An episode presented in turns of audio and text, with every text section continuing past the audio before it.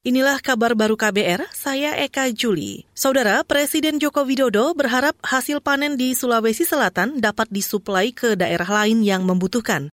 Itu disampaikan Jokowi usai meninjau secara langsung pelaksanaan panen raya padi di Kabupaten Maros, Sulawesi Selatan hari ini. Kabupaten Maros untuk memastikan bahwa sebagai lumbung beras Sulawesi Selatan, sekarang ini kita lihat Maros sudah mulai juga apa panen raya, dan kita harapkan nanti e, hasilnya yang surplus itu bisa dibawa ke provinsi yang lain yang membutuhkan.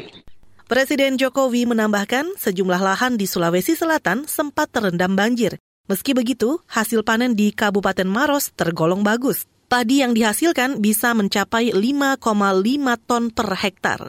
Kepala negara berharap jumlah padi yang dihasilkan di Sulawesi Selatan dapat lebih tinggi, sehingga bisa didistribusikan ke daerah lain. Kita ke informasi hukum. Bekas Kapolda Sumatera Barat Teddy Minahasa dituntut hukuman mati dalam kasus narkoba.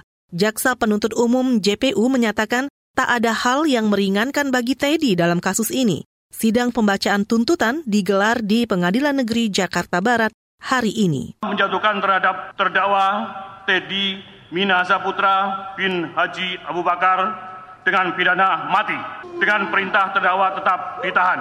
Jaksa menyatakan Teddy melanggar Undang-Undang tentang Narkotika Junto Kitab Undang-Undang Hukum Pidana. Ada beberapa hal yang memberatkan. Di antaranya, Teddy telah menikmati keuntungan hasil penjualan sabu serta tidak profesional menjalankan tugas sebagai anggota Polri. Sebelumnya, jaksa menuntut enam terdakwa lain dalam kasus peredaran sabu yang menjerat Teddy Minahasa. Salah satunya bekas Kapolres Bukit Tinggi Dodi Prawiranegara yang dituntut dua puluh tahun penjara.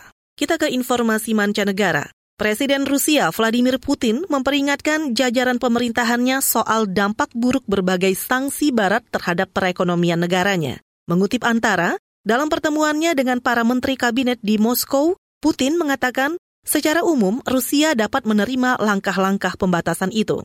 Namun, Putin mengakui pelarangan yang tidak sah dalam jangka menengah benar-benar dapat berdampak negatif. Putin mendesak para menteri untuk meningkatkan efisiensi ekonomi dan mendukung proyek-proyek yang ditujukan untuk pengembangan teknologi dan infrastruktur negara. Putin juga menambahkan, selama kunjungan Presiden China Xi Jinping pekan lalu, Moskow dan Beijing telah menetapkan delapan bidang kerjasama di tengah sanksi dari Barat. Saudara, demikian kabar baru, saya Eka Juli.